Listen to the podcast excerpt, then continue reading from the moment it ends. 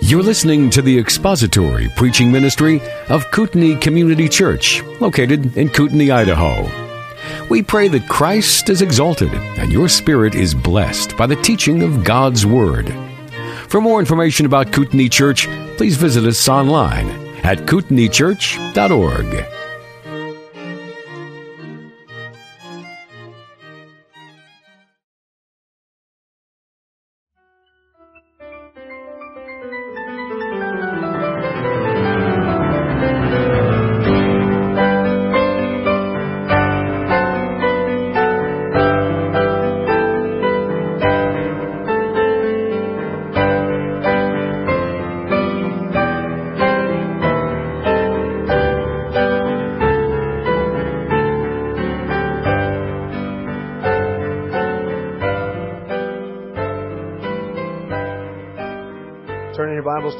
Philippians chapter 4. We'll read verses 15 through verse 20 together. You yourselves also know, Philippians, that at the first preaching of the gospel, after I left Macedonia, no church shared with me in the matter of giving and receiving, but you alone. For even in Thessalonica you sent a gift more than once for my needs. Not that I seek the gift itself, but I seek for the profit which increases to your account. But I have received everything in full and have an abundance I am amply supplied, having received from Epaphroditus what you have sent, a fragrant aroma, an acceptable sacrifice, well pleasing to God. And my God will supply all your needs according to his riches in glory in Christ Jesus. Now to our God and Father be the glory forever and ever. Amen. Let's bow together and commit our time to the Lord. Our Father, we come before your word with the confident expectation that you will meet with us here. We thank you that it is in the pages of Scripture that you speak to us even today. And we ask that there would be clarity in explaining this text and clarity in applying this text. And also, Father, that you would help us to hear and to listen to what you have for us in the pages of your word this morning.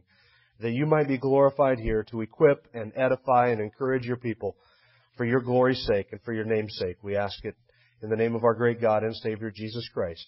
Amen. Well, we've been looking these last couple of weeks at the subject of giving. And so I have a question for you at the beginning.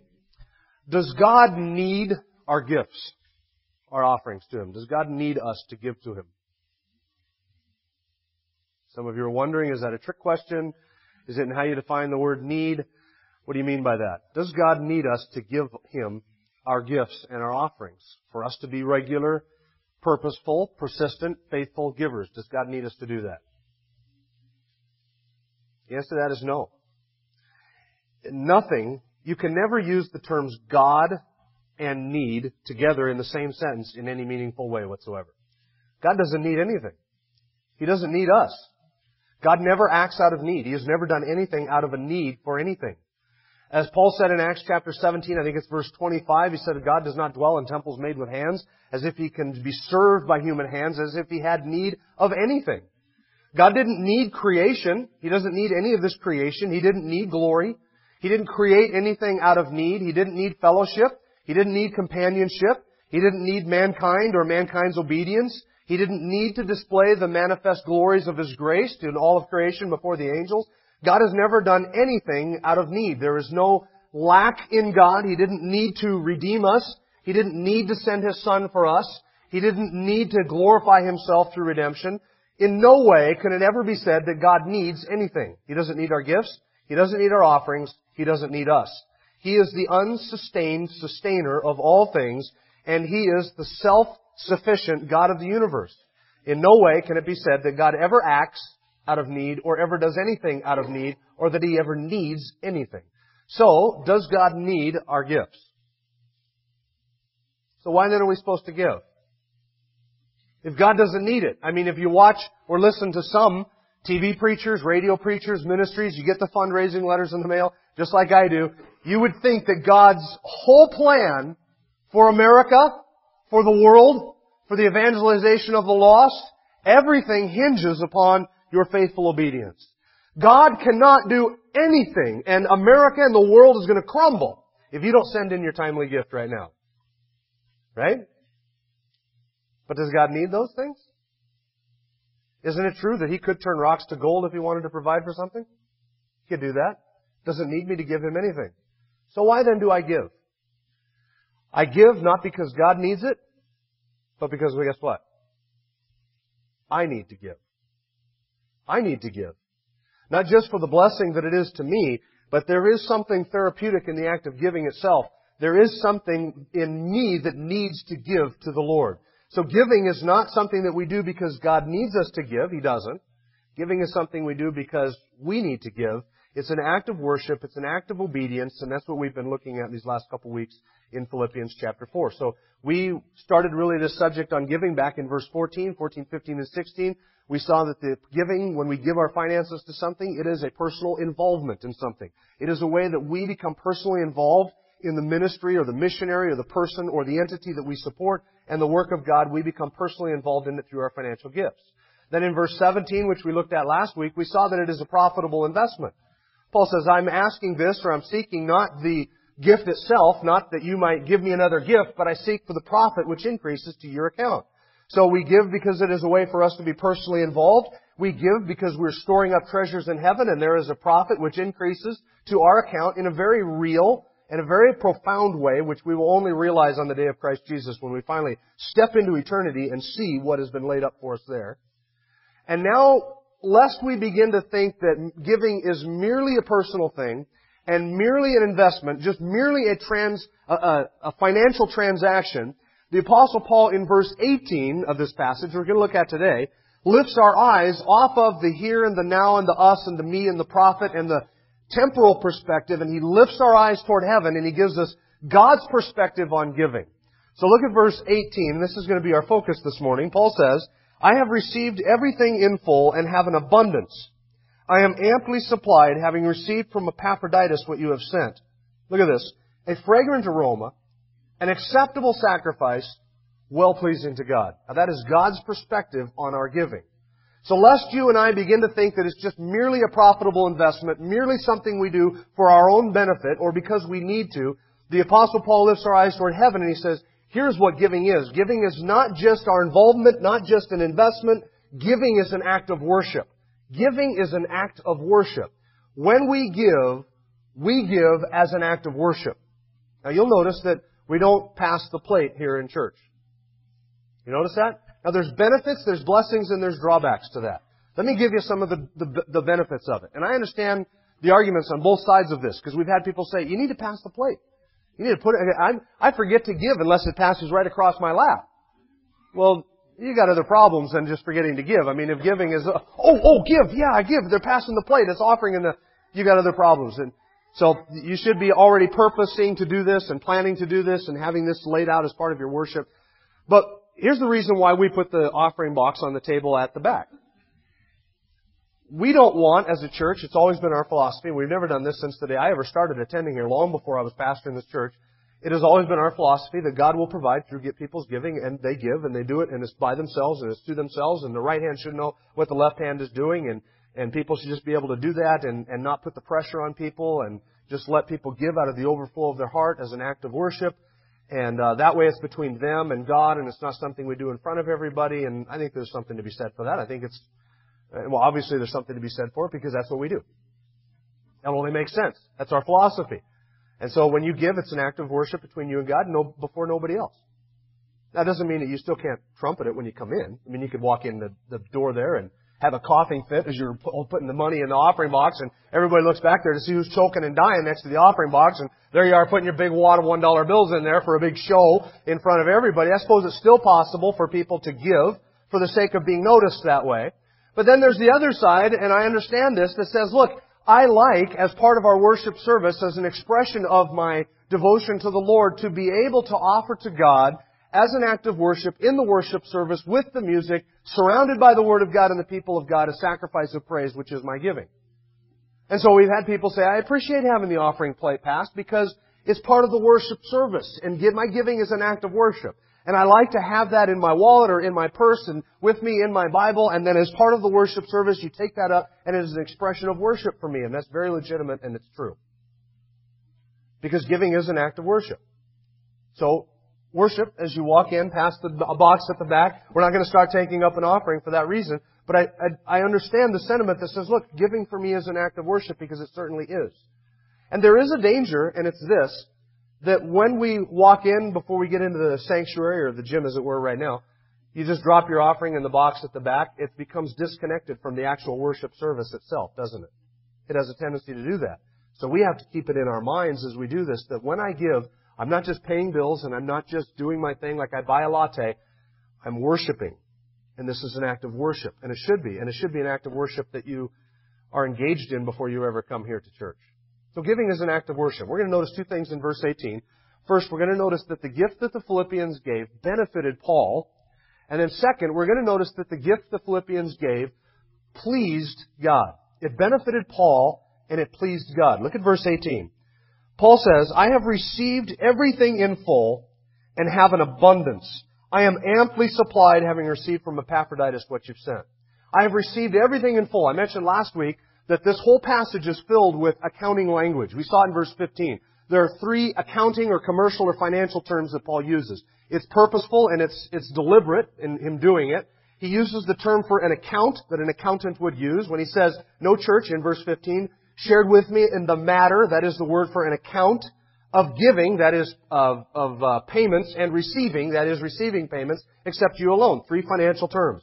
We saw it again in verse 17. He says, I seek for the profit which increases to your account. Three more financial terms. Here he does it again in verse 18. He says, I have received in full. Apecho is the Greek word, and it means to receive full payment.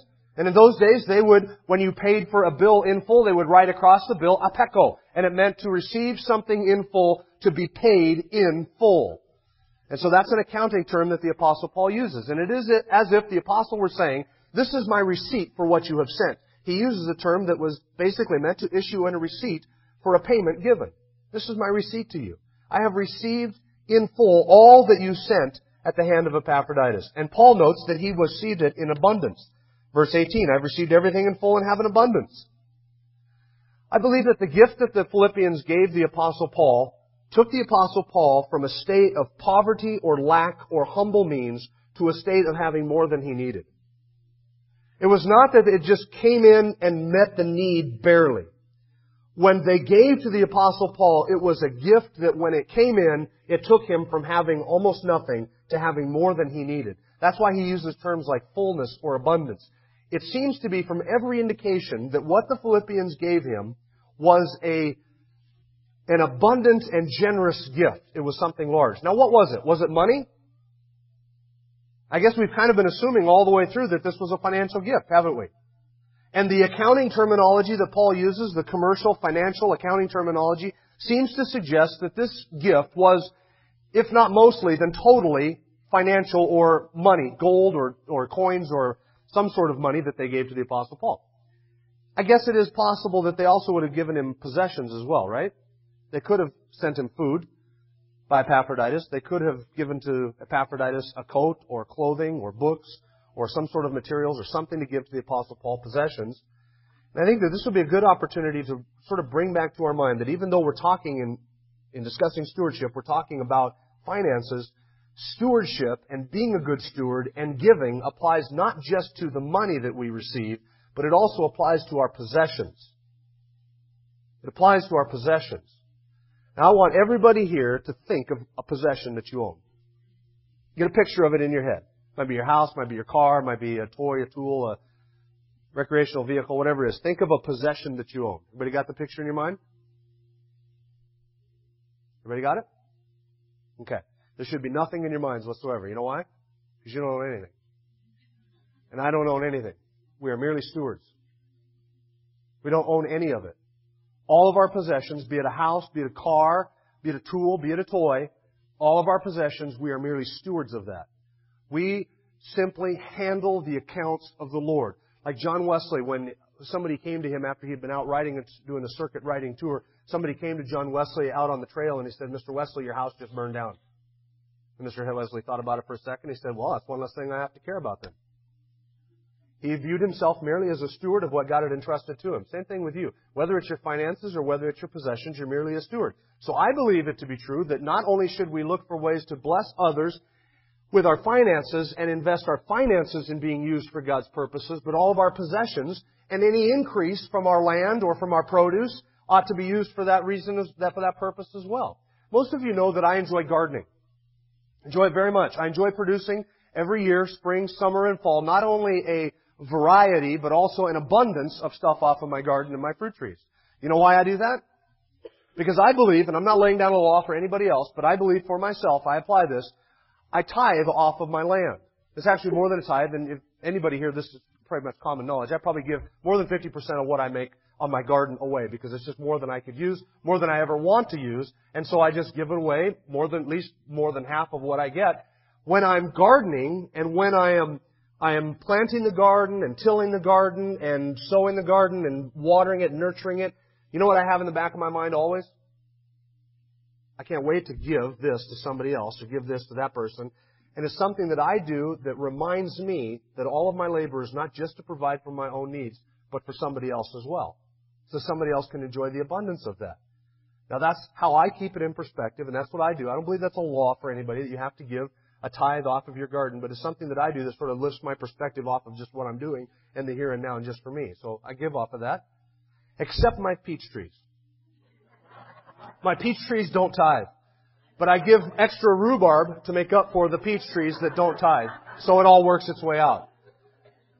And it and it's something therapeutic in doing that because it reminds me that not only is my land to be used for God, and not only, or my money, but also my land, and my rototiller and my garden equipment and everything else and my time and my talents and everything that I put into that, God is to receive glory from that. And it's an act of worship. I enjoy doing that because I'm giving, when I give to others from my garden, and a lot of you have benefited from that, it's not just, I'm just giving it to you because I have nothing else to do with it. But I actually view it as an act of worship. And it reminds me, all my possessions are the Lord's too. It's not just my money. It applies to my money, but it goes beyond that. It goes to the things that we have. But I said that wrong, didn't I? Because we don't have anything, do we? It goes to the things that we steward. The material possessions that we steward. And we should look for opportunities to invest those in the Lord's work. That's what the Philippians did. So the Philippians, I think, largely probably sent Paul financial gift with probably money, but it could have been other things as well. Anything that they might have been able to provide to him which would have met his needs, whether it was clothing or whether it was food or whether it was money. And Paul says, I am amply supplied. I have an abundance. I'm amply supplied. It was a generous gift. You understand how God funds His projects? He does it through His people. I don't know if you know this or not, but this church does not receive any direct deposit from heaven out of the banking account to meet the needs. The church doesn't receive that. No ministry on the face of the earth receives a check from heaven every month. Some people think that that's the case, but that's not the case. You know who provides for all of the needs of this ministry and any other ministry on the face of the earth? God's people. And that's God's design. He amply supplies for the needs of His ministries. And I don't say God's needs because He doesn't need us to do it, but He will do it. And if we don't do it, He will raise somebody else up to do it, and that somebody else will get the blessing. And that somebody else will have, uh, get the fellowship out of it.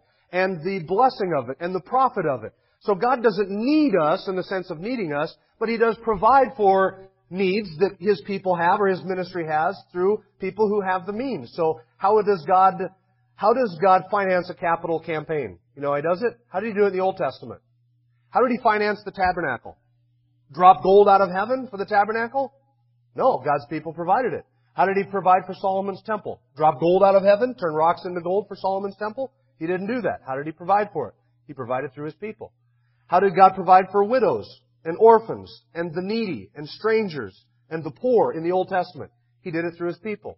When His people needed something in Acts 11 with the famine, God took up an offering or the people took up an offering among those who had the means to meet the need of the others. So how does God provide for those who are hungry and poor? Through His people. How does God provide for missionaries? Through His people. And how does God provide for the things, the ministries that we do as a church? Through us as people. So when God has a need, which he really doesn't have a need, but I hope you understand what I mean. When there is a need and God wants to do something, how does he do it? He raises up people and he gives them the means. So here's how it works. There's something that needs to be done or a need that needs to be met. God gives the resources for that and he entrusts them into the hands of his people so that they can put them into service for him. And then he turns around and he blesses the person who put his resources into service for him. And he gave them the resources to begin with, but he blesses them for using the resources for him and giving them back to him. And we get the benefit of that. Isn't that marvelous? We get the benefit of enjoying the fact that we get resources put into our hands to meet the needs of others and the ministries that God has called us to do. And we get the blessing. We get the benefit. And that's how God normally does it. Now, there are exceptions to that. He fed Elijah with birds, right? Provided for the temple tax in the fish, mouth of a fish. But those are the exceptions, not the rule. As a general rule, when God wants something done, He capitalizes it or He provides it through His people. And we get the blessing of that. And they sent it by the hand of Epaphroditus. Notice verse 18. I am amply supplied, having received from Epaphroditus what you've sent. Now what do we notice? What do we know about Epaphroditus? This I think is fascinating and it introduces us to a key principle about giving. What do we know about Epaphroditus? If you, if you flip back to chapter 2, look at verse 25, and I want to give you a reminder, of the type of man that Epaphroditus was. Chapter 2, verse 25, I thought it necessary to send to you Epaphroditus. Now look how Paul describes him. My brother and fellow worker and fellow soldier, who is also your messenger and minister to my need. He was longing for you all, and he was distressed because you had heard that he was sick. For indeed he was sick, to the point of death. But God had mercy on him, and not only on me, but also on, not only on him, but also on me, so that I would not have sorrow upon sorrow. Therefore I have sent him all the more eagerly, so that when you see him again you may rejoice, and I will be less concerned about you. Receive him in the Lord with all joy, and hold men like him in high regard, because he came close to death for the work of Christ, risking his life to complete what was deficient in your service to me. Acts chapter 4. What type of a man was Epaphroditus?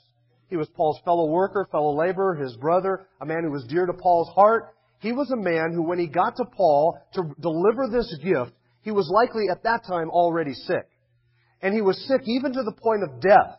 And Paul feared for his death. And Paul thought if God doesn't have mercy on him, Epaphroditus is going to die. And this would have devastated Paul. This would have been a tremendous loss to Paul. But God had mercy on Epaphroditus, and Epaphroditus was the type of man that having been commissioned by the church to a task, even when faced with death, even being sick to the point of death, Epaphroditus didn't turn back. But he completed his service to the Lord. He was a faithful man. A faithful man. So when the Philippians wanted to entrust a gift to the Apostle Paul and to send it by somebody's hands, who did they look for? They looked for a faithful man. And friends, this introduces us to a key point about giving when we give, whether it is whether this describes the ministry to which we give, or whether it describes the men and or and or women who oversee the finances in the church, they ought to be faithful men. They ought to be faithful men. I think you would be amazed at what many Christians give their money to, thinking that they're giving to the Lord. And they're committing their finances to men who are not faithful and to ministries that are not faithful, and they waste the money and they use it prolifically for their own ends millions and millions and millions of dollars every year among evangelicals to causes like that. They don't give them over to faithful men. When we commit our money to the Lord, we ought to be committing it into the hands of faithful men and women. You don't take somebody who can't oversee their own finances and never gives of their own finances and then give them oversight over the finances of God's money in God's church. You don't do that. That's foolishness. And you don't take up a, you don't ask for volunteers. Is there anybody here who would like to be our new treasurer? Anybody? Oversee large sums of money, most of it cash? Anybody here would like to do that? Do that on a week by week basis? Any volunteers? You know what you would get? People who love money, people who love power. And those are the last people you want overseeing God's resources. But those are the type of people who will volunteer for that. Now I mentioned a couple weeks ago that as elders we have no idea who gives what to this church or or how much people give or whether people give regularly or irregularly. We never see the checks, we never see the receipts, we never count the money. There's a reason for that. A lot of good reasons for that. But then it may have caused some of you to ask, well then, who counts the money? Where does it go? And who oversees that? And since a lot of you here don't know, let me explain what happens. We have five faithful men and women that the elders affectionately refer to as those wonderful stewards. And we refer to them as those wonderful stewards because they oversee all of the budgeting and the finances of the church. And money, when it is brought in, is counted by two or three people, and it is notes are taken and records are kept and then they're deposited and all of that is kept track of and then the stewards oversee the budget and they design the budget and they oversee who gets paid what and how much and where and who gets reimbursed for what and where money is spent. They oversee all of that. Faithful men and women who do that. And the benevolent fund, when we give money for poor or for the poor or the needy among us, that benevolent fund is overseen by the deacons. Faithful men. We don't ask for volunteers to do that stuff. It's overseen by other people. I had a pastor friend of mine who, uh, from the time that he planted the church that he pastored, he was not only the pastor but the treasurer. So all the money that came in, he oversaw it. He had the checkbook. He wrote himself the check for his own salary out of that. Did this for like 10 years. And finally I told him, I said, that's, that's fine in the beginning. But certainly there has to be somebody in your congregation, a faithful individual that you can entrust that to and get that off. You need to stop doing that because from my perspective it was a lack of oversight and a lack of accountability.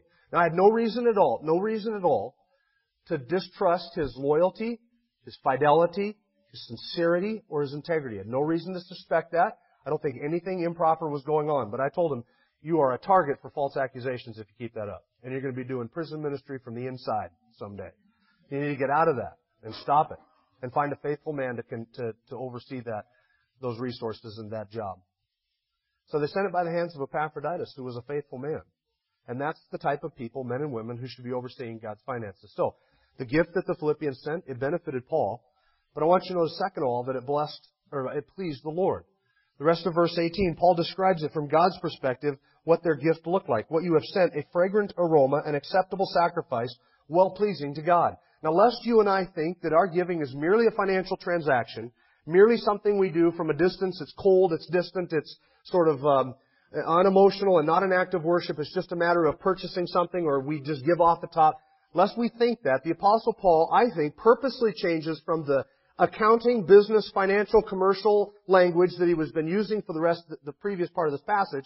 Now in verse 18, he switches that to the sacrifice worship language that would bring back images and uh, recollections of the Old Testament sacrifices and offerings.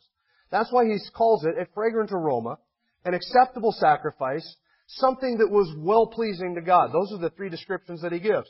The first one, a fragrant aroma. This is a very interesting Greek word that Paul uses.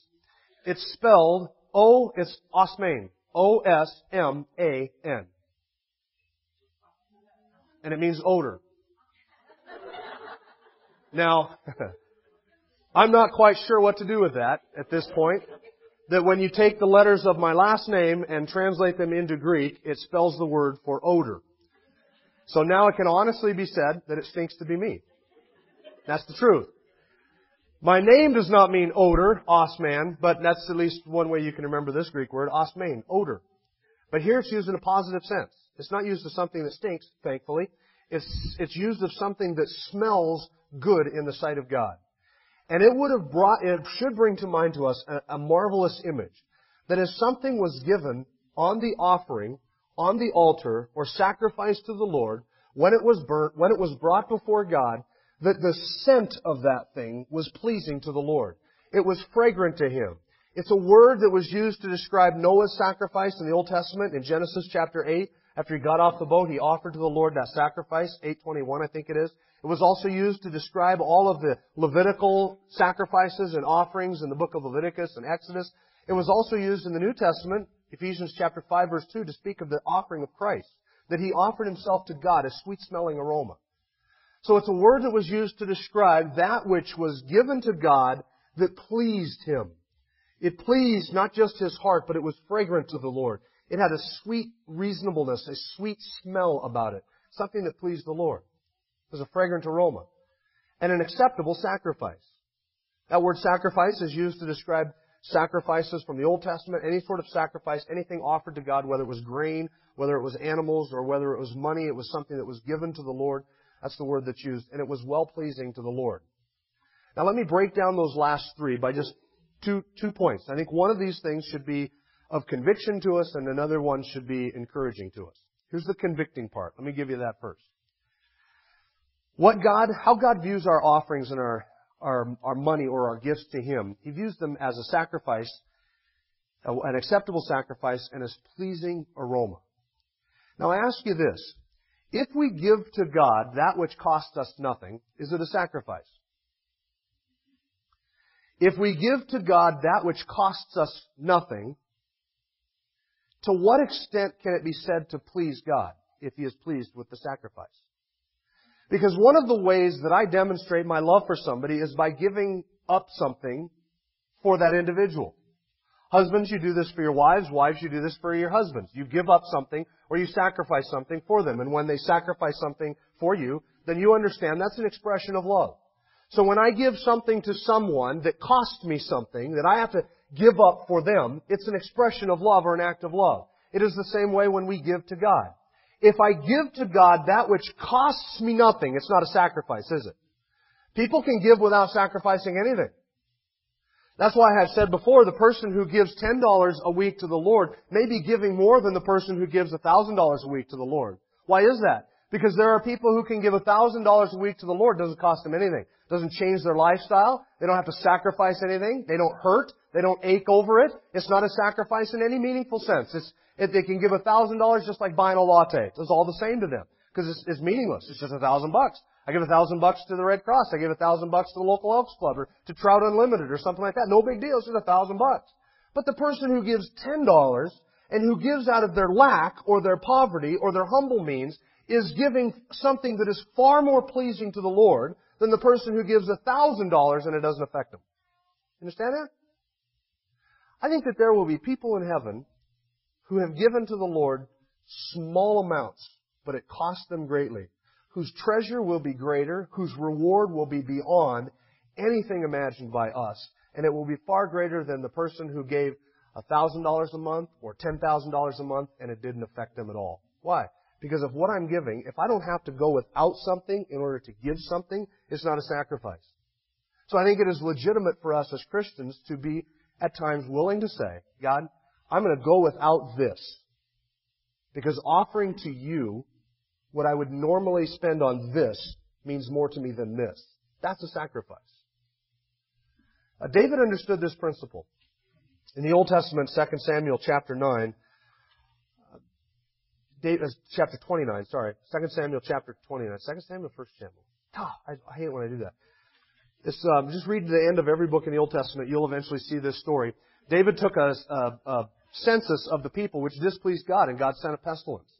And David was agonized over this, and so the Lord sent through Gad and said to David, Go up to the threshing floor of Araunah the Jebusite and offer to the Lord a burnt offering there. So David did it. And as Araunah saw David coming up, he said, Who am I, my king, that you should come up to my threshing floor and offer a sacrifice here? And David said, I want to purchase the threshing floor from you to offer a sacrifice, a burnt offering to the Lord my God. And Araunah said to him, Take it all. My king, take it all. Take the oxen for the animal, take the wood and the implements for the fire, take the threshing floor, take, I give the whole thing to you. It's all yours. And David said, no, I will buy it from you for a price, for I will not offer to my God as a burnt offering that which cost me nothing. Why did David say that? Because he knew he could turn around and offer something to God, which was of no personal sacrifice, which came to him free of charge. It didn't cost him anything. He wasn't out anything. And is that a sacrifice? That's not a sacrifice. Is that worship? Only in form is it worship.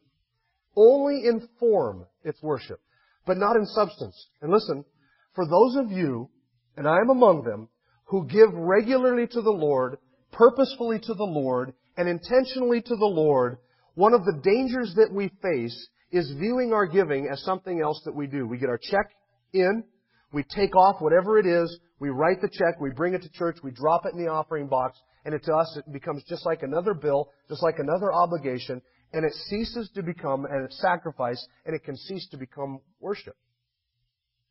Because there are times when we can give, it doesn't cost us anything. And when we do that, then our offering becomes merely worship in form, but not in substance. It's merely formalism. It's an outward worship. We're doing it because we're paying a bill. We're doing it because this is what we've always done. And this is how much we've always given. But where's the heart in all of that? That's the danger for regular givers. That it becomes so much a habit that we don't even think about it anymore. We just give. And it ceases to be attached as an act of worship to our hearts. Now that's the convicting part. And I ask you this. And I ask myself this. When God looks at my work, my giving, does He see it as a sacrifice? Does He know that it's a sacrifice? To do that. Now second, here's the encouraging part. It's well pleasing to God. Paul said in 2 Corinthians chapter 5 verse 9, we have as our ambition, whether absent or whether present here, to be well pleasing to Him. That should be the consuming passion of every believer to please the Lord. I want my ways to please God. I want all of my acts and all of my words and all of my deeds and my motives and my intentions and everything I do to be pleasing to Him. So I can look at my giving and I can know that when I give and when it is a sacrifice, when I offer to the Lord as an act of worship, it pleases Him. And I want to know that it pleases Him. Because if I hear only one thing on Judgment Day, well done, good and faithful servant, that will be enough for me. That's all I want to hear. And in everything, all I desire is to be pleasing to the Lord. I want to be faithful, I want to be diligent, I want to be obedient, but I want to know that He is pleased.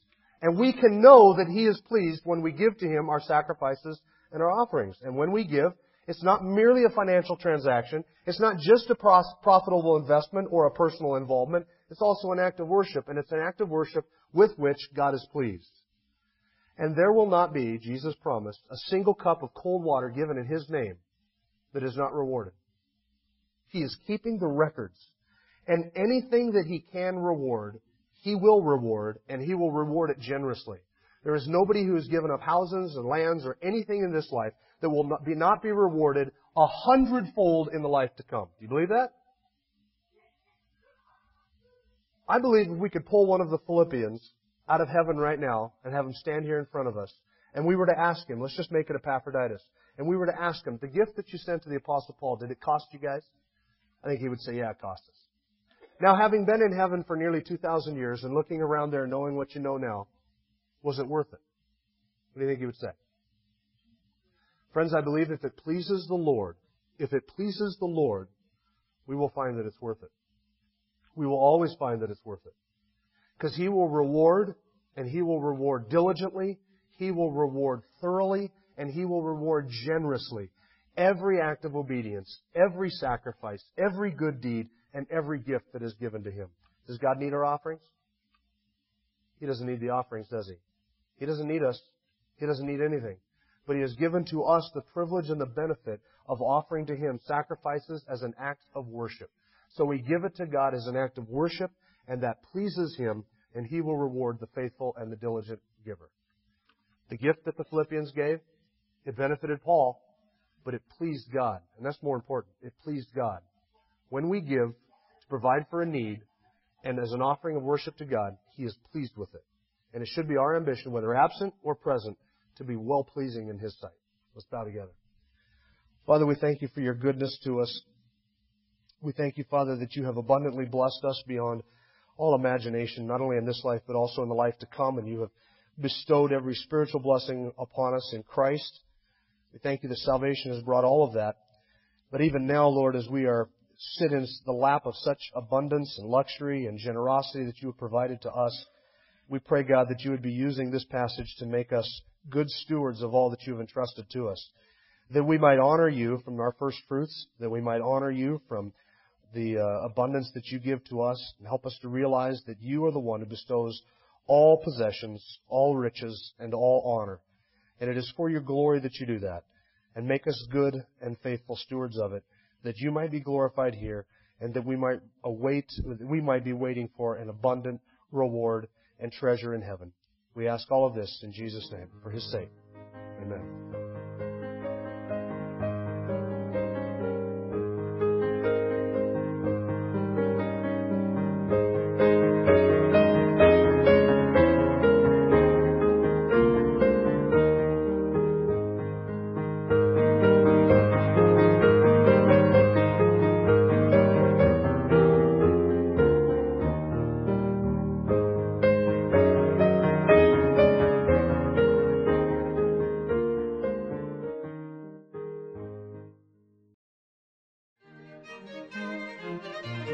Thank you for listening to the latest podcast from Kootenai Church.